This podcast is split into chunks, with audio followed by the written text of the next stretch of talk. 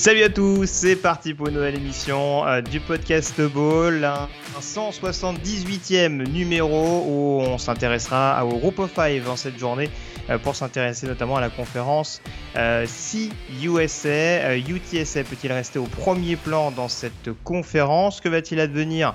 Euh, de Western Kentucky sans Bailey Zappi Est-ce une armée de chaises chaudes à laquelle on a affaire au sein de cette conférence Euh, Tant de questions qu'on va se poser en compagnie notamment du rédacteur et fondateur du site de l'Open Up, Morgan Lagré. Salut Morgan Salut Greg, bonjour tout le monde.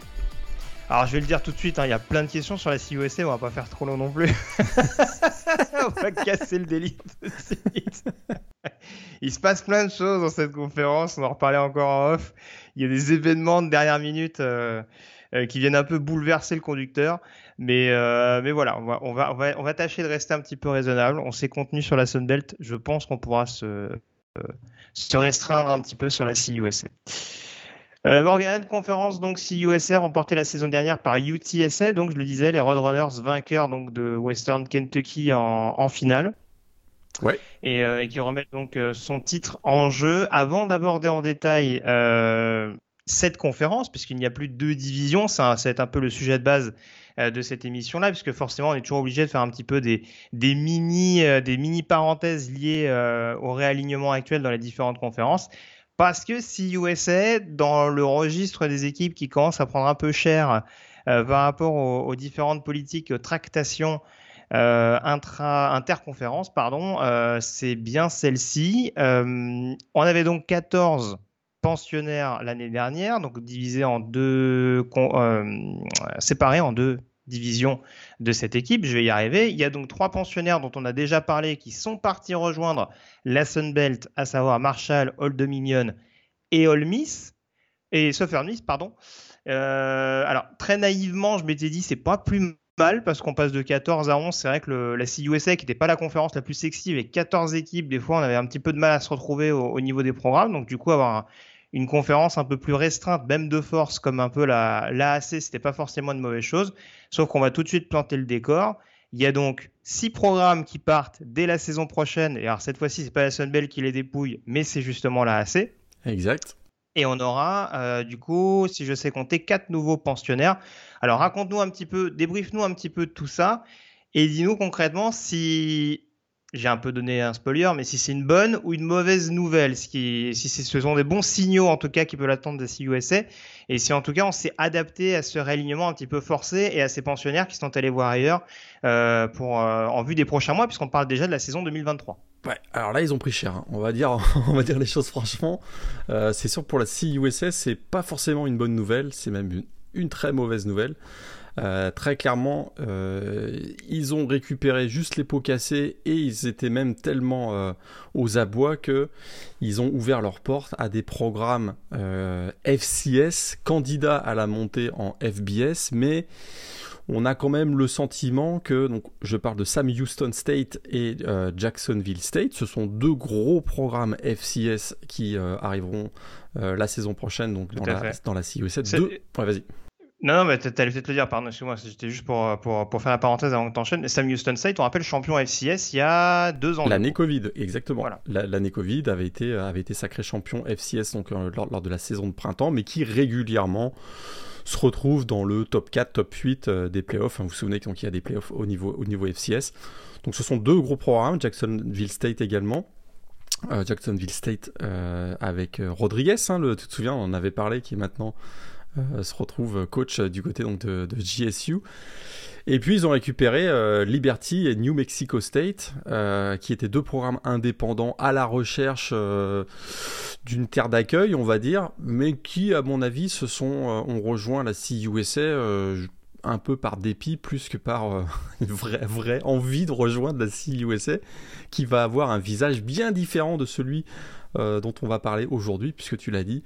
Euh, en plus des, euh, des, trois programmes euh, qui ont quitté vers la Sunbelt, Marshall, Southern Miss et Old Dominion, on aura donc six programmes qui, dont on va parler aujourd'hui qui vont aller du côté de l'AAC à partir de la saison prochaine. Donc je parle, on parle de Charlotte, Florida Atlantic, North Texas, Rice, UAB et UTSA. Tout à fait. D'ailleurs, certains programmes apprécieront parce que du coup, on a pris Florida Atlantic, mais on a laissé international.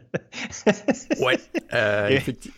Et, on a pris tous les programmes texans, on a dit à UTEP, bon, finalement, vous êtes très très bien dans la CIO. Il y a des messages comme ça qu'on envoie. Voilà, je pense que Florida International et UTEP auront apprécié euh, le petit message envoyé par la conférence AAC. Le, le, glamour et euh, le, poids du marché de ces programmes Mais tu sais que euh, ce qui, est, ce qui peut être intéressant, peut-être que c'est finalement aussi, ce sont ces programmes aussi qui n'étaient pas forcément intéressés d'aller du côté de la AC où euh, il reste encore quand même des, équipes sur la côte est, même s'il y en a un petit peu moins maintenant. Euh, mais qui se dit peut-être on va on va recréer une conférence dans le sud avec euh, avec bah, Sam Houston State qui est un problème texan et on sait que dans les années qui viennent il y aura probablement d'autres programmes de la FCS qui vont vouloir monter et qui vont rejoindre la CUSA, ça fait peut-être plus de, sens finalement d'avoir euh, son, programme euh, et, ses équipes sportives plus concentrées sur le sud plutôt que d'aller euh, faire les Globetrotters parce que quand même la, la AC ça va ressembler à, peu près à, n'importe quoi la saison prochaine. Donc. On, est d'accord. Bon, après, un peu comme partout, hein, parce qu'on rappelle USC, UCLA quand même dans la Big Ten en termes de en termes de logique géographique, là, il y a, y, a, à se gratter un petit peu la tête. Mais après, oui, euh, au-delà du, du, paramètre que tu évoques, c'est vrai qu'il y a peut-être aussi, mais si ça fonctionne pas forcément comme ça, le fait de se dire, bah, on reste aussi dans notre conférence avec la possibilité d'avoir plus de poids dans celle-ci dans les années à venir, en tout cas dans les premières années à venir, et potentiellement être un peu plus attractif au niveau recrutement, plutôt que de se retrouver dans, dans la AC, où oui, on sera peut-être plus mis en lumière dans la CUSA, mais on servira un peu de, de serpillière, quoi. Donc, euh, ça peut être aussi une donnée à prendre en considération en interne et ça peut aussi expliquer pourquoi des, les deux parties ont peut-être pas jugé bon de, euh, de partir vers cette, vers cette alliance. Exactement. On en vient donc à cette première partie et ce premier chapeau consacré donc à la CUS. C'est parti.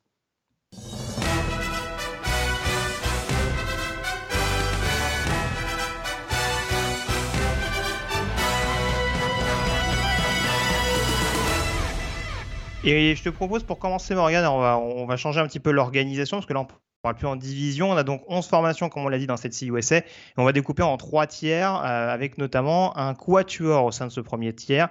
Et on ne peut pas euh, ne pas commencer cette preview consacrée à la conférence USA en évoquant donc Texas San Antonio, euh, Texas Antonio pardon, les UTSA Roadrunners, coachés par Jeff Traylor. Traylor qui a donc transformé le programme. Hein, deux années du côté euh, de San Antonio et donc ce fameux titre de conférence acquis la saison passée. Alors il y a des départs notables, mais ça reste un effectif globalement de qualité sur le papier. Ouais, départ euh, notable. J'imagine que tu veux parler de Sincere McCormick par exemple, le, running back hein, qui a réussi euh, deux saisons à plus de milliards au sol, donc ces deux dernières saisons, qui était vraiment voilà un des métronomes de cette de cette attaque au sol, mais aussi de cette attaque en général c'est pas forcément un poste où, euh, où je suis très rassuré, euh, je t'avoue, puisque euh, les, back, les backups, finalement, donc Brendan Brady, et, qui revient de blessure d'ailleurs, et Ty Edwards, certes auront une, carte une belle carte à jouer, mais n'ont pas forcément beaucoup, beaucoup d'expérience. Ce sera donc un, un, vrai point d'interrogation, ce poste de, de running back, même si on sait que avec la présence du quarterback euh, Frank Harris, hein, qui est probablement considéré comme le meilleur QB de la, de CUSA, un quarterback très calme, hein, qui a beaucoup progressé ces, trois, trois, dernières saisons. On a un quarterback donc double menace avec Frank Harris. C'est sûr que euh, le jeu au sol, il est, euh, pris, euh, il, assume lui-même une partie du jeu au sol, puisque plus de 500 yards l'année dernière au sol, en plus de ses 3177 yards à la passe. Donc voilà, c'est sûr que l'absence et le départ de Sincere McCormick fait mal, mais c'est une équipe qui va probablement tourner un peu plus sur le jeu aérien avec, bah, je pense qu'il y a le retour de Jacari Franklin, hein, qui est quand même un, des, un, des, bons joueurs, un des bons receveurs de cette USA, peut-être même le meilleur, plus de 80 réceptions l'année dernière, plus de milliards sur réception. On a aussi Joshua Cephus euh, à plus de 70 réceptions l'année dernière. Donc voilà, il y a, le retour du jeu aérien quasiment au, complet. J'ai l'impression qu'on risque de voir un petit peu plus encore Frank Harris au sol que, euh, que la saison dernière en raison de l'absence de, de Sincere McCormick. C'est une équipe qui est très solide et qui a encore une, ligne offensive très expérimentée avec un joueur comme euh, Aofitu Maka, notamment le centre, qui est vraiment très très solide. Oui, tout à fait. Euh, globalement, je te rejoins. Alors, c'est sûr qu'il y a une problématique à prendre en considération, là encore, dans ces petits programmes. Enfin, en tout cas, les programmes du groupe of five, les plus petits programmes que les, que les conférences du, du Power 5, entendons-nous bien. Euh, changement de coordinateur offensif, on l'avait évoqué notamment en parlant du, d'Illinois, mais euh, Barry Lenny est donc parti du côté, de, du côté de, des Fighting Illinois. Donc euh, du coup, on va voir un petit peu comment ça peut changer la donne, même si c'est une promotion en interne avec la, nomination notamment de Matt Mattox euh, qui était chargé de la ligne offensive. Donc c'est pas sûr qu'il y ait un énorme bouleversement.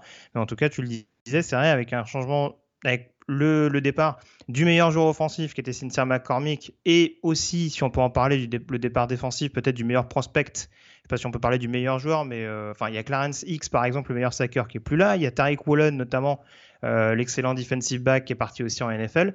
Donc c'est vrai que même si on voit que c'est une équipe qui a, qui a, été construite très très rapidement et très efficacement par Jeff Traylor, euh, va quand même falloir voir si euh, les pièces maîtresses vont, vont rester. en ce sens, je te rejoins. C'est vrai que cette collaboration, notamment euh, Harris Franklin dans les airs et tout simplement le profil double menace d'Harris, permet à UTSA de pouvoir gagner un petit peu de temps offensivement à, minima pour pouvoir, pour pouvoir rester, rester compétitif cette saison dans la CUSA.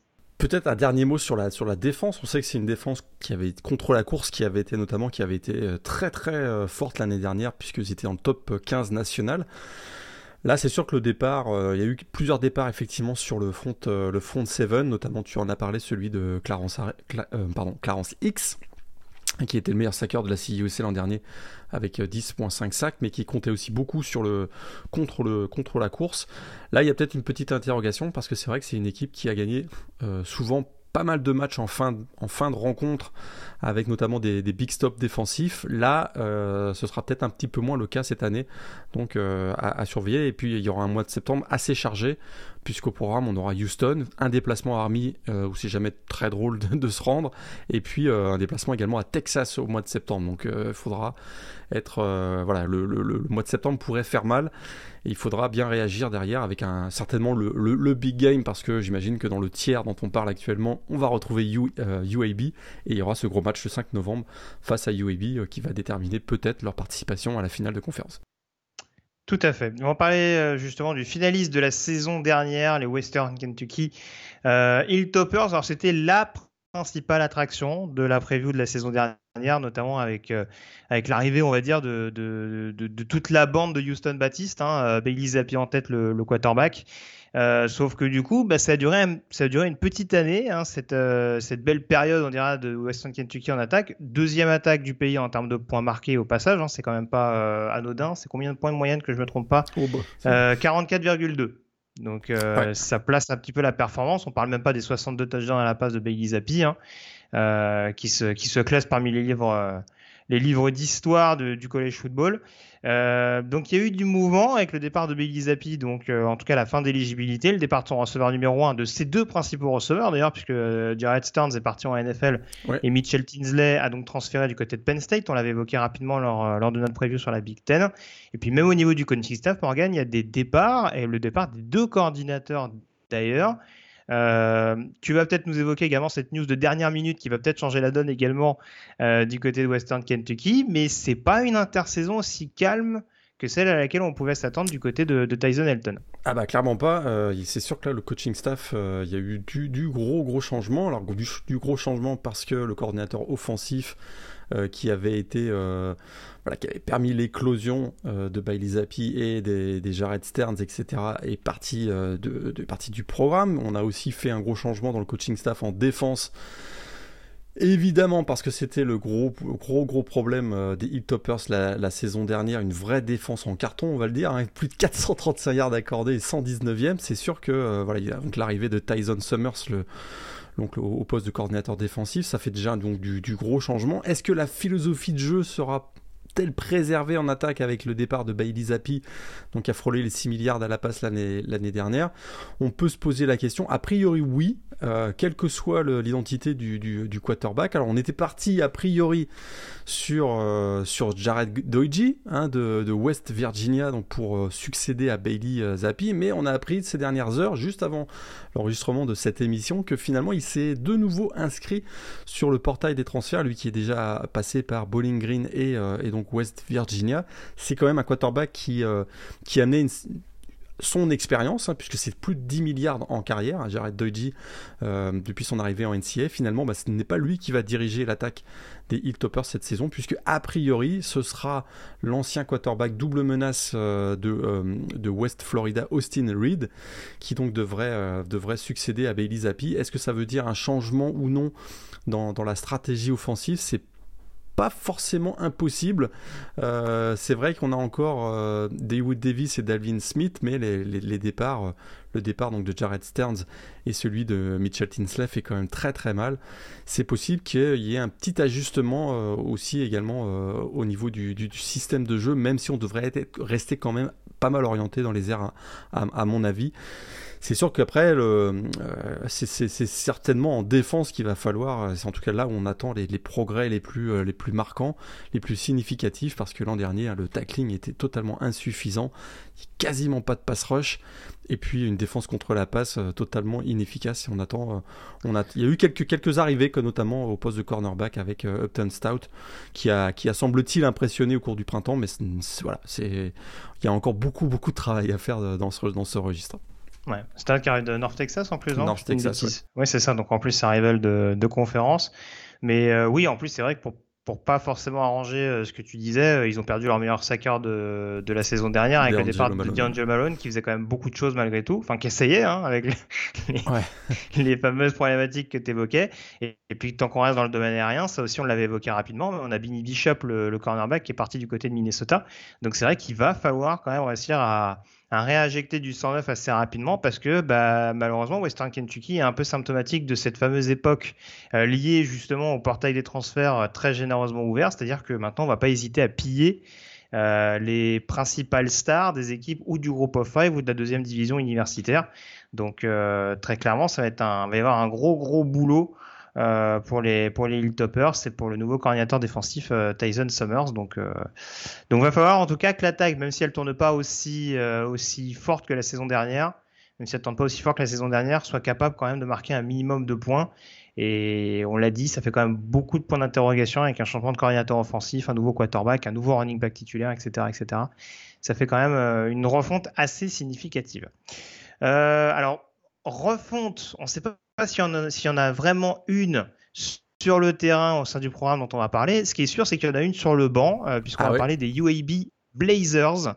Et euh, coup de tonnerre, Morgan, puisque Bill Clark n'est plus le head coach d'Alabama Birmingham, eh et, ce pour des raisons de santé. Dis-nous en plus et dis-nous un petit peu ce que UAB peut espérer, notamment avec son désormais nouveau coach remplaçant intérimaire coach par intérim, donc euh, Brian Vincent, qui était le coach des QB. Donc là, on a, on a évidemment euh, euh, Bill Clark a annoncé sa, son départ à la retraite, je crois que c'était au mois de juin, si je me souviens bien, des problèmes de santé récurrents pour lui, et finalement ça devenait trop difficile. Bill Clark, c'est un coach légendaire hein, du côté de Alabama Birmingham.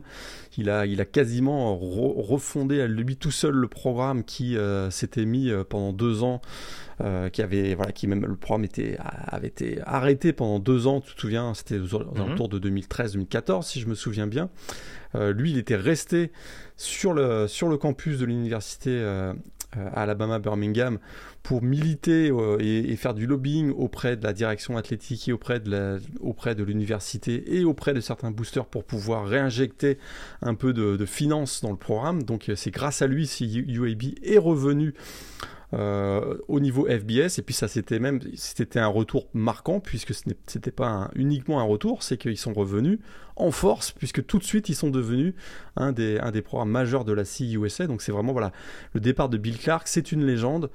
On ne peut pas imaginer qu'il n'y ait pas un, impact au minimum sur, euh, sur, sur, sur, le, sur le groupe. Bon, c'est sûr que là, il y a une solution en interne avec Brian Vincent qui n'est pas un inconnu, donc puisque c'était le coach des quarterbacks il y a quand même voilà, un changement dans la continuité, comme on dit, euh, et il devrait y avoir une certaine stabilité en attaque. Hein. On n'aura pas de gros changements en, quelques semaines avec l'arrivée de Brian Vincent. Euh, ils sont bien fournis, hein, les Blazers, au niveau des skills position. Comme on dit, on aura le retour bien sûr du quarterback euh, Dylan Hopkins, hein, qui était le huitième meilleur quarterback du pays en 2021 en termes de, de rating, ce qui était quand même plutôt pas mal. Mais il pourrait avoir la concurrence quand même du, euh, de l'ancien de Baylor. Tu te souviens, euh, euh, Jacob Zigno, qu'on avait vu quelques fois sous le maillot des, des de Baylor.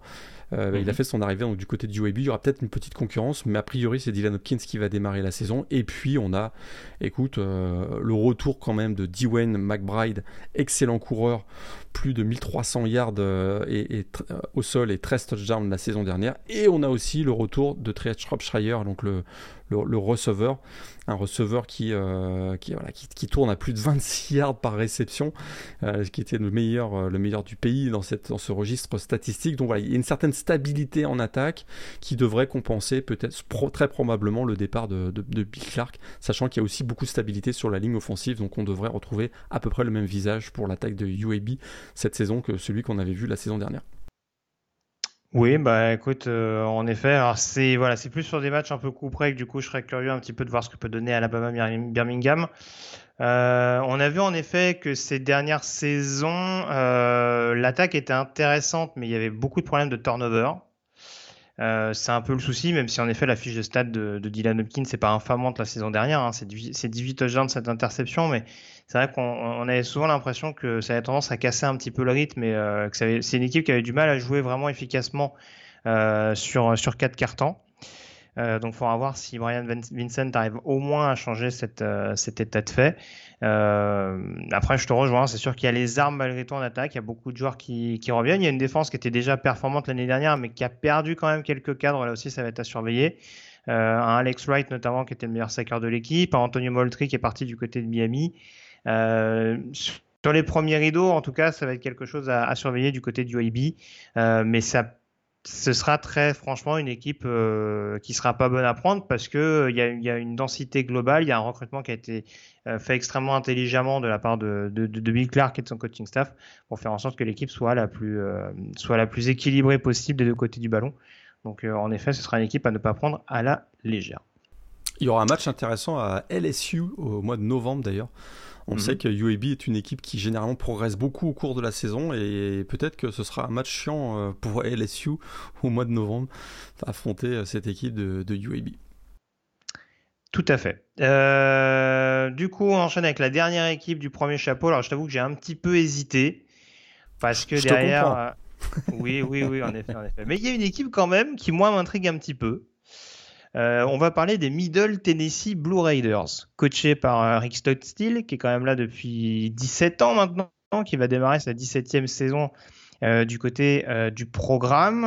équipe qui s'est qualifiée en bowl, alors je crois que c'était au Bahamas Bowl la saison dernière, malgré des problèmes de quarterback. Est-ce qu'on peut s'attendre à de nouveau une équipe de Middle Tennessee on va dire entre guillemets conquérante? On sait que l'année dernière, au début de la saison, Stockstill était un peu sur la chaise chaude après deux exercices un petit peu compliqués.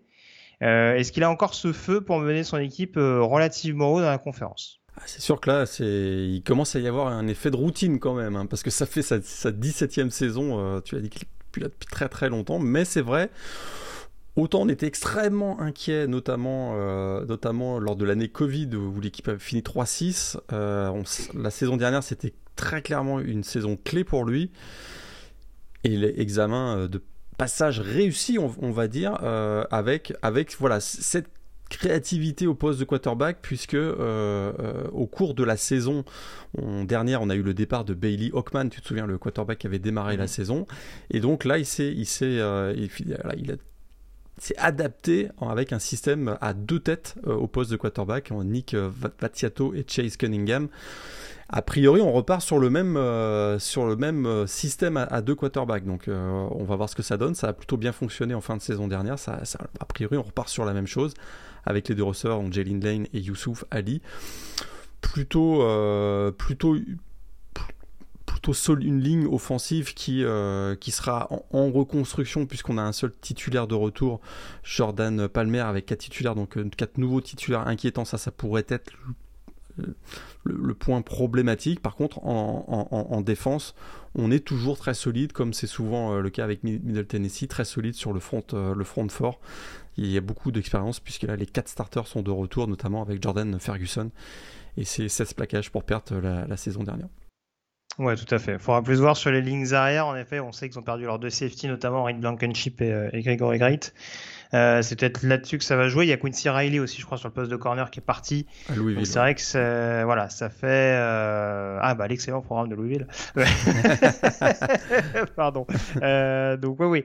Vaut mieux, on va dire, reconstruire à partir de la ligne défensive qu'à partir des lignes arrière. Enfin, en tout cas pour pour moins exposer le, le secondary. Mais euh, oui, je te rejoins. De toute façon, Middle Tennessee, en effet, c'est pas une équipe qui va forcément se distinguer par son spectacle. C'est pas vraiment Western Kentucky euh, version 2021. Donc, euh, mais ce sera jamais une équipe très très agréable à jouer et avec des avec des starters intéressants qui reviennent notamment dans le secteur offensif, notamment cette, cette certaine émulation au niveau du poste de quarterback, plus justement un front un front fort assez assez dominant. Ça peut en tout cas être une équipe qui qui qui va être à considérer dans dans ce premier chapeau de, de la CUSA.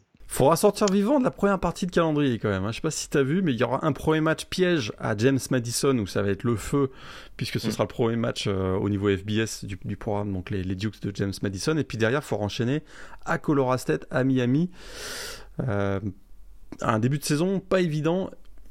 Et je me demande s'ils ont assez de talent, assez de profondeur pour. Euh, clairement pas, ils auront pas suffisamment de profondeur et de talent, pour, à mon avis, pour se mêler au titre de conf, mais euh, ça risque d'être ric pour un bolo également cette année, j'ai l'impression. Oh, très bien. On en reparlera plus tard. On en reparlera plus tard.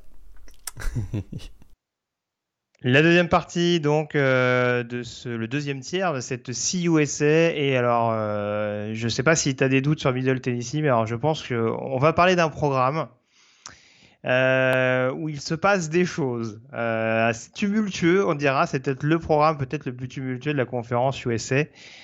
Euh, parlons peut-être de Florida Atlantic, le programme coaché par, par Willy Taggart, un troisième saison à la tête des, des Hiboux pour l'ancien head coach de, de, Florida State. Et on a décidé de remanier le coaching staff de manière un peu contrainte et forcée. Après une campagne 2021 extrêmement poussive, 5 victoires, 7 défaites, pas de qualification en bowl donc. Enfin, souci, attends, je vérifie quand même parce que du coup, non, c'est bien ça. Bah, il n'était pas dans les repêchés de, de la Covid. donc, du côté Florida Atlantique, il y a quelques joueurs intéressants qui reviennent. C'est toujours la même chose. Fondamentalement, il y a du talent sur le papier, mais on a l'impression qu'en interne, c'est très très compliqué pour, pour mettre tout le monde un petit peu sur le, euh, sur, sur, sur, le même rythme, on va dire. Ouais, parce qu'il y, a des, euh, y a des gros noms dans le coaching staff. Hein. C'est Willy Taggart, euh, donc il va démarrer sa troisième saison.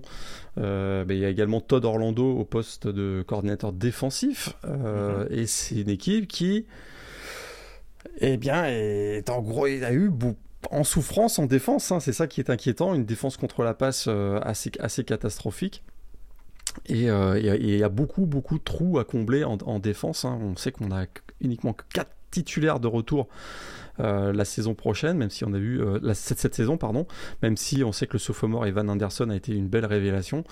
Là, du côté de, ce côté du ballon, Todd Orlando a beaucoup beaucoup de travail à faire pour que cette équipe euh, survive, on va dire, en, 2022, une équipe qui a très mal terminé la saison dernière avec quatre défaites consécutives alors qu'ils avaient, plus, ils avaient un bilan de 5-3 qui était plutôt encourageant.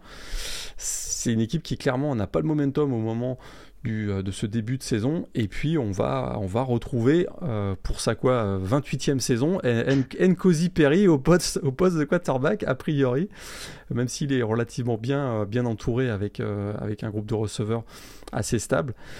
Mais voilà, encore une fois, ça va être est-ce que Nkosi Perry va réussir à faire passer un cap à cette, à cette équipe? Ça n'a pas forcément été le cas l'année dernière. Je suis pas forcément très optimiste pour cette équipe encore cette année. Alors, il y a toujours le fils de l'ancien coordinateur offensif, mais qui du coup par définition n'est plus là, Michael Johnson. Mais il y a toujours, il y a toujours aussi le fils du head coach dans la QB room. Donc euh, voilà, on fait les choses bien du côté de Florida Atlantic, mais euh, bon, a priori, voilà, Nkosi Perry devrait rester le titulaire euh, cette saison. Alors, je, je, parle un petit peu des fils d'eux parce qu'on en avait parlé l'année dernière, mais ce, ce, roster il est quand même absolument fabuleux, Morgan.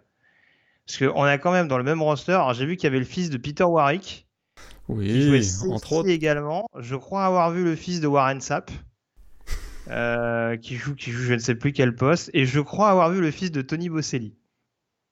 qui joue Tyden. C'est fabuleux. Donc, euh, donc franchement, apparemment, apparemment euh, comment il s'appelle? Willy Taggart a le numéro de tous les, tous les Hall of Famers de la il fait quoi ton fiston euh, après l'école? Donc euh, voilà, c'est assez, euh, assez cocasse comme situation, mais en effet, du côté de Florida Atlantique, déjà une, saison charnière. ils auront un jeu au sol en effet assez intrigant malgré tout pour pouvoir épauler efficacement le quarterback et Nkosi Perry. Tu le disais, quelques receveurs aussi notables comme, comme la Wester notamment. Mais ouais, ouais, défensivement, il va falloir que ce soit plus, que ce soit, ce soit beaucoup plus efficace et, euh, et que ce soit une équipe constante tout simplement sur l'ensemble d'une saison. Et, va, ça va commencer très rapidement pour eux puisqu'il y a la réception de Charlotte pour démarrer. Donc, euh, ouais, exactement. En, termes de confrontation justement entre équipes du milieu du panier et l'outsider potentiel, bah tiens, on va en parler justement de Charlotte si tu veux bien. On va parler euh, des 49ers, l'équipe coachée euh, par Will Ely, euh, qu'on avait vu en bonne situation il y a quelques saisons de ça. le soufflet est un petit peu retombé la saison dernière, notamment en raison d'une attaque d'une défense pardon absolument horrible. Oui. Euh, on a changé donc des pièces euh, du côté de, de, Will Ely au sein du coaching staff, notamment forcément le coordinateur défensif. Est-ce que ça, te mène à un peu plus d'optimisme par rapport au programme de Caroline? Bon, en tout cas là, ils ont mis quelqu'un qui a, qui a de l'expérience, hein, parce que euh, Greg Brown le nouveau coordinateur défensif, passé par la NFL, mais aussi par Alabama, Auburn, Purdue. Donc là, on a quelqu'un qui a, qui, a, vu du pays, comme on dit, et puis qui a accumulé pas mal d'expérience. Il va falloir que, effectivement, en défense, on, corrige certaines choses, puisque c'était la 120e défense du pays euh, la saison dernière. C'est sûr que là, c'est la, notamment contre la course, c'était assez horrible. Il y a un groupe de linebackers à, complètement à, reconstruire. C'est là que la différence va se faire parce qu'en attaque, il y a une certaine stabilité avec euh, le retour de pas mal de titulaires, notamment on a vu que la O-line a, beaucoup progressé au cours de la saison dernière, mais on va retrouver un joueur comme Chris Reynolds au poste de quarterback. Au poste de receveur, on va retrouver euh, Victor Tucker, Grand Dubose et le CUSF Freshman of the Year de la saison dernière, Elijah Spencer. On a également probablement le meilleur Titan de, la conférence, hein, Taylor Thompson. Donc là, il y a de la stabilité. Après, c'est sûr que voilà, c'est encore une fois, je le répète, c'est en défense que ça va se jouer.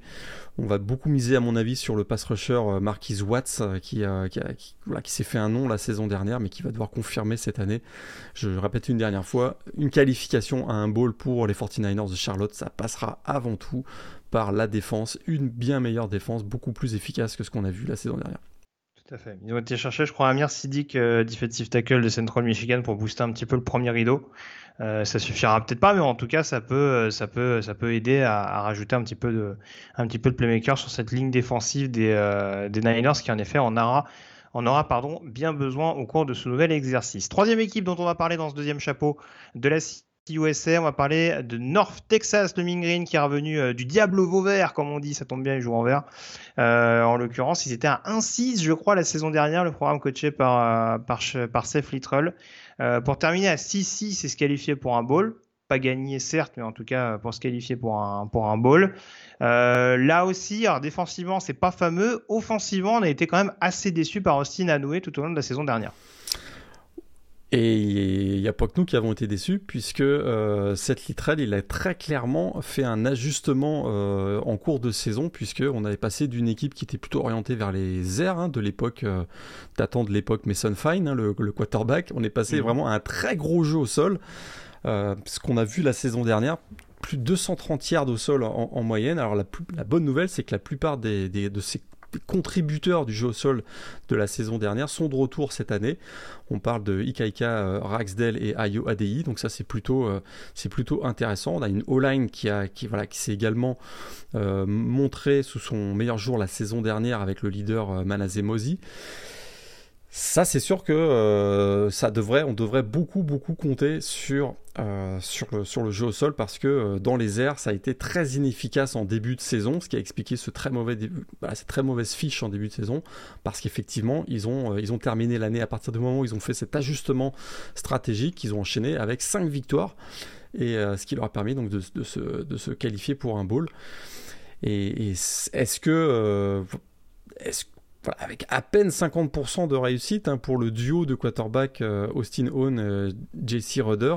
On s'attend vraiment à une amélioration dans ce secteur parce que euh, autant ils ont l'attaque a été portée par un gros jeu au sol sur la fin de saison. Est-ce que maintenant on les voit venir maintenant? Est-ce que est-ce que ça va est-ce que ça va passer sur l'ensemble d'une saison? Ça c'est le vrai point d'interrogation.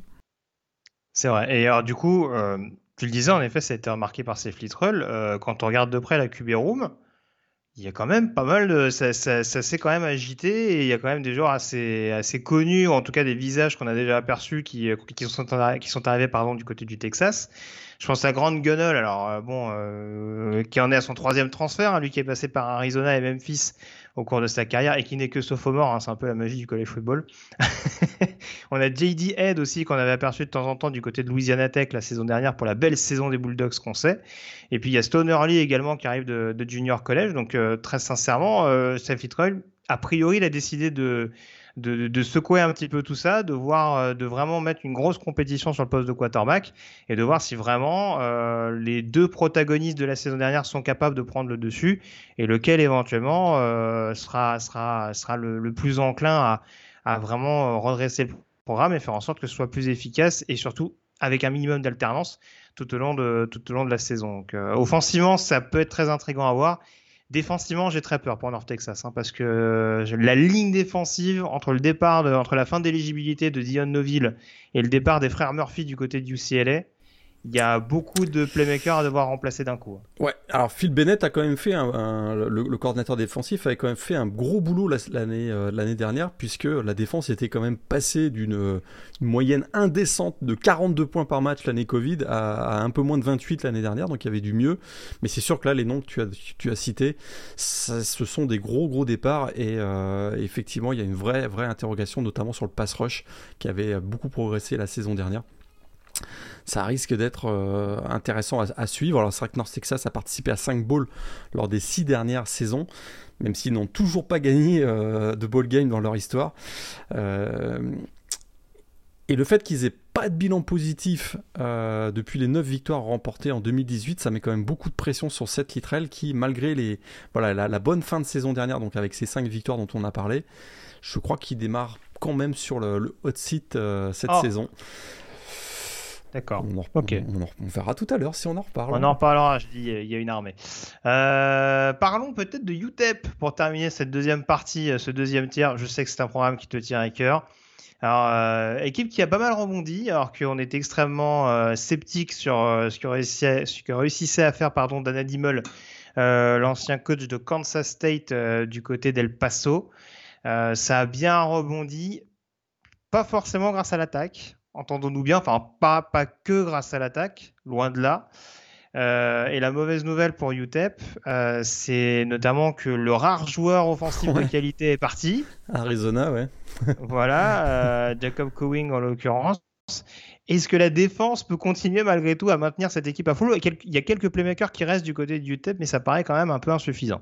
Est-ce que euh, la défense, il euh, n'y aura pas le choix? Parce que j'ai l'impression qu'il n'y a pas eu beaucoup de changements dans l'attaque. Euh, clairement, efficacité insuffisante du jeu aérien la saison dernière. Gavin Hardison à peine 55% d'efficacité à la passe et il est, il est de retour.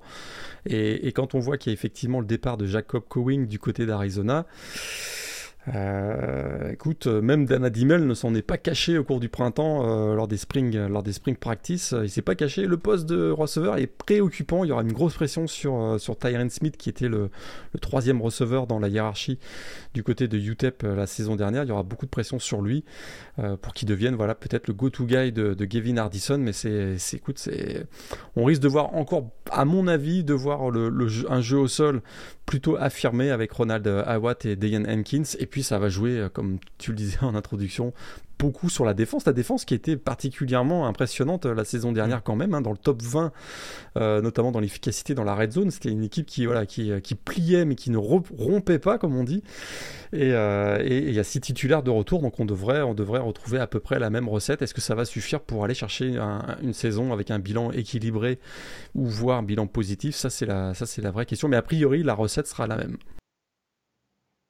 Oui, tout à fait. La recette sera la même. Et oui, en effet, sur Front 7, il y a moyen, en tout cas, de mettre beaucoup de pression.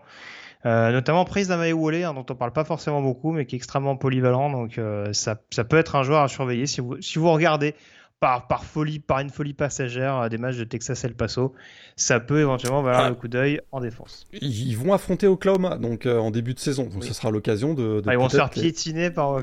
ça risque d'être compliqué, ça risque d'être compliqué. Ils vont jouer Boise State aussi si je me trompe pas, donc euh, deux, une, deux belles occasions de, de voir UTEP cette saison. Allez, on termine avec le troisième chapeau. Un trio pour terminer ce troisième chapeau, Morgan, et on va commencer par Rice. Ah comme tu dis, ah oui, en effet, Rice, euh, alors qui fait partie des équipes qui vont être récupérées par la AC, les chanceux, parce que euh, du coup, Rice, c'est toujours une équipe en début de saison où on sait pas trop quoi dire, à commencer par le quarterback. Il y a eu une saison très bizarre, très bizarre du côté de Rice la saison dernière, euh, un bilan de 4 victoires. Et il y a eu cet ovni du côté du UAB avec cette victoire acquise notamment dans le sillage de Wiley Green, qui a priori part pour être titulaire cette saison des Hiboux. A priori. Euh, en, concurrence avec TJ McMahon, a priori. TJ McMahon, puisque. Euh, puisqu'on sait que le, frère de Christian McCaffrey, donc Luke McCaffrey qui est toujours à Rice, a changé de position, il est passé de QB à, receveur. Donc a priori ça va être Wiley Green qui sera effectivement euh, de retour au poste de, de, QB. puisque donc Jack Constantine était, était, parti, est, parti. On a également Jack Bailey, le receveur, qui, euh, qui est parti via un transfert du côté de SMU. On a pas mal recruté sur les receveurs. Hein. Il y a Sam Crawford qui arrive de Tulsa et Isaiah Esdell qui arrive de West Virginia. C'était pas des titulaires indiscutables dans leur programme respectif, mais en tout cas, c'était des joueurs qui étaient mis à contribution.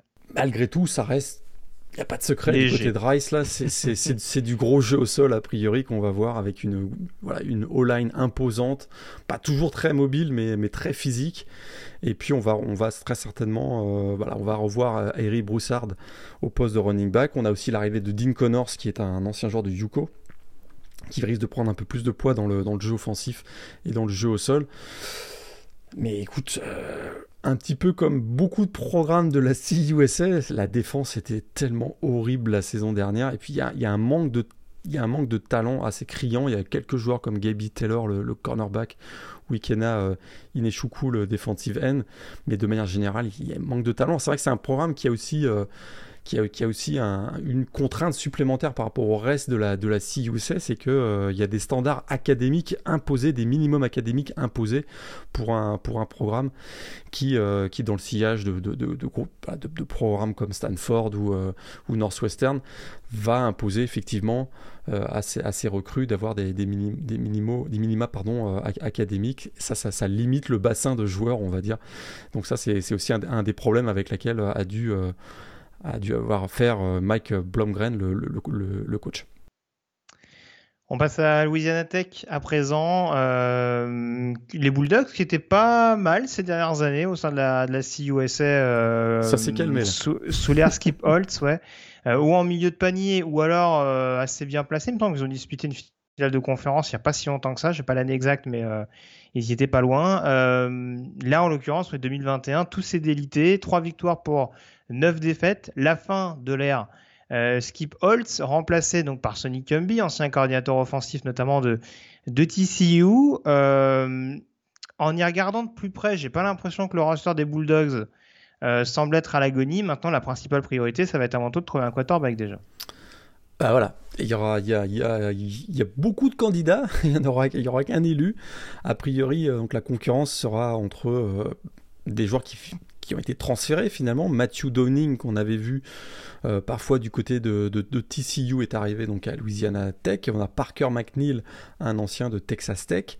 Et puis euh, peut-être que celui qui va tirer euh, les marrons du feu, comme on dit, c'est le true freshman Landry Liddy, qui a été, qui a voilà, qui a, qui a, battu énormément de records dans l'État de Louisiane au niveau lycée et qui a été la petite sensation du printemps du côté de, de Louisiana Tech. Alors c'est peut-être lui qui va finalement être titularisé en, en début de saison ou qui va faire quelques apparitions au cours de la saison. C'est vrai que là, c'est la grosse interrogation, grosse petite interrogation aussi au poste de running back avec le départ de Marcus Williams. Est-ce que Greg Gardner euh, va prendre la succession ou est-ce qu'on verra l'ancien commit de USC, euh, l'ancien 4 étoiles euh, d'Anthony Gatson? Ça, c'est ça c'est une vraie question. Mais effectivement, on sera quand même dans une année de transition, à mon avis, du côté de Louisiana Tech. C'est la première année de Sonic Humby. Il y a une refondation en profondeur, on va dire, du, programme avec des nouveaux schémas de deux côtés du ballon d'ailleurs. C'est sûr qu'il arrive avec son enthousiasme et on a l'impression que c'est un, gros nom qui permet au programme finalement de revivre un peu parce que euh, la fin de l'Air Skip Hall, ça a été assez douloureuse quand même. Oui, pas grand chose de plus à rajouter. Moi, je disais, c'est vrai que il y a quand même eu des, campagnes de recrutement, je trouve, qui n'étaient pas inintéressantes de la part de, de Holtz, hein, euh, relatives à la CUSA, entendons-nous bien. Hein, je ne dis pas qu'il y avait que des recrues 4 étoiles non plus. Euh, voilà, j'ai l'impression, quand je regarde un peu leur programme de la saison dernière, il n'y a pas de défaite.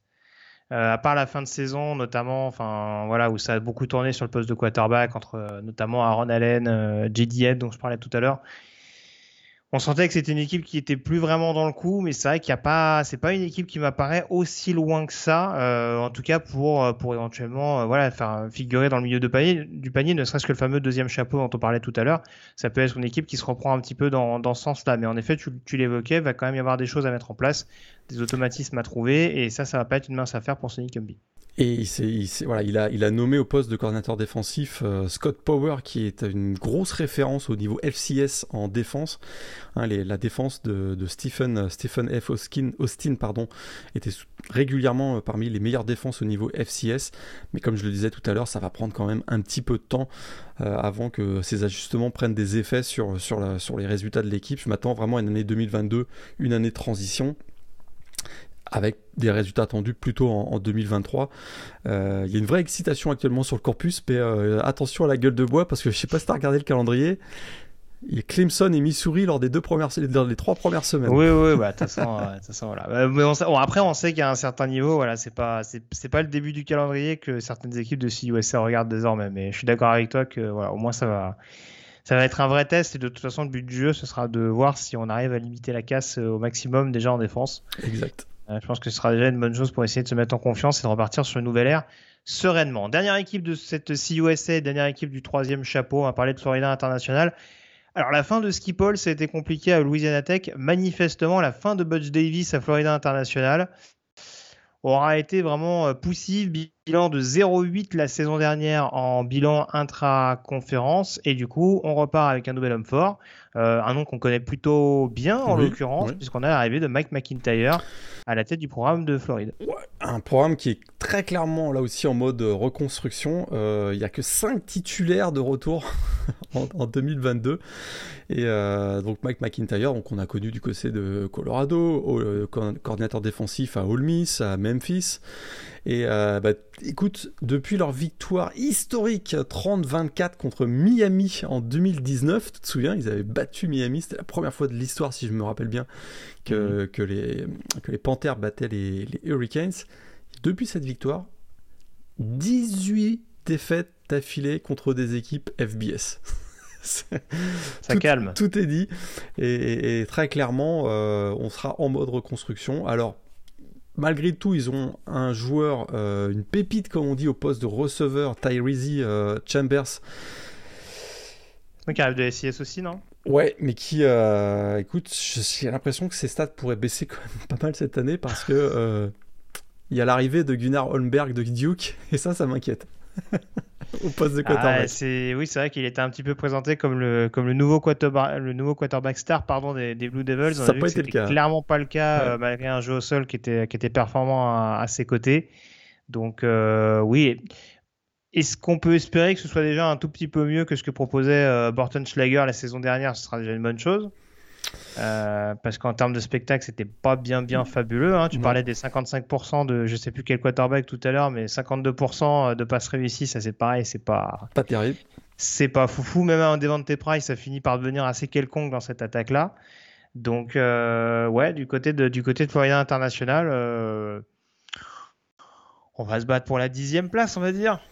Pour, euh, pour pas trop mal figurer dans, dans ce groupe-là. Ils ont quelques, ils ont quelques talents, mais vraiment très très isolés. Je pense à un Devon Strickland, par exemple, sur le premier rideau défensif, mais c'est vraiment très très parsemé. euh, enfin, collectivement, ça va être bien bien trop tendre euh, et avec bien trop trop d'inexpérience, pardon, pour pouvoir faire en sorte que les, que les Golden Panthers euh, réussissent à rebondir dès 2022. Moi, je dis que s'ils gagnent un match contre une équipe FBS, ce sera déjà pas mal pour mettre un terme Bah à cette attends, il série. faut, attends, je vais retrouver leur calendrier rapidement, je vais pas faire trop trop long non plus. Ah bah, c'est- alors, moche. Attends, attends, Ah, attends. c'est moche. Oublie- ça, ce sera Est-ce pas. que, alors, est-ce que tu considères que Yukon c'est de la FBS Eh, Yukon, ça peut passer. Hein. ça peut alors, passer, mais Ils après- ont mon grand copain Jim Mora maintenant, mais ça peut passer. Est-ce que tu considères que New Mexico State c'est de la FBS oui, c'est de la FBS, mais ça, ça, ça, ça joue à l'extérieur. Oh, ouais, tu, bah, tu sais, New Mexico State. euh. Ça- Mais ce, sera, ce- hein. ce sera un sacré match, ça d'ailleurs. hein. New Mexico State. Eh. Newcon et New Mexico State, moi j'ai hâte qu'on arrive à l'émission des indépendants. hein, parce que, euh, franchement. euh, Puis un déplacement à UTEP, hein, moi je ne genre de rien. Euh, non, non, mais blague à part, oui, je suis d'accord avec toi. C'est sûr que déjà, au moins, euh, au moins- De toute façon, ils ont fait une victoire la saison dernière. Euh, S'ils font deux victoires, avec, admettons, donc Bryant en ouverture, programme de FCS, et une des équipes éventuellement que j'ai citées, plus Yukon ou, New Mexico State, je pense que ce sera déjà un bon, un bon exercice. Et, euh, et voilà, après, il faudra voir éventuellement le, contenu, mais de toute façon, l'idée, c'est vraiment de trouver une, une ossature et des titulaires pour les, pour les années à venir du côté de Mike McIntyre. Euh, bah écoute, on peut à présent passer à la chaise chaude et au, et au pronostic de la finale de conférence.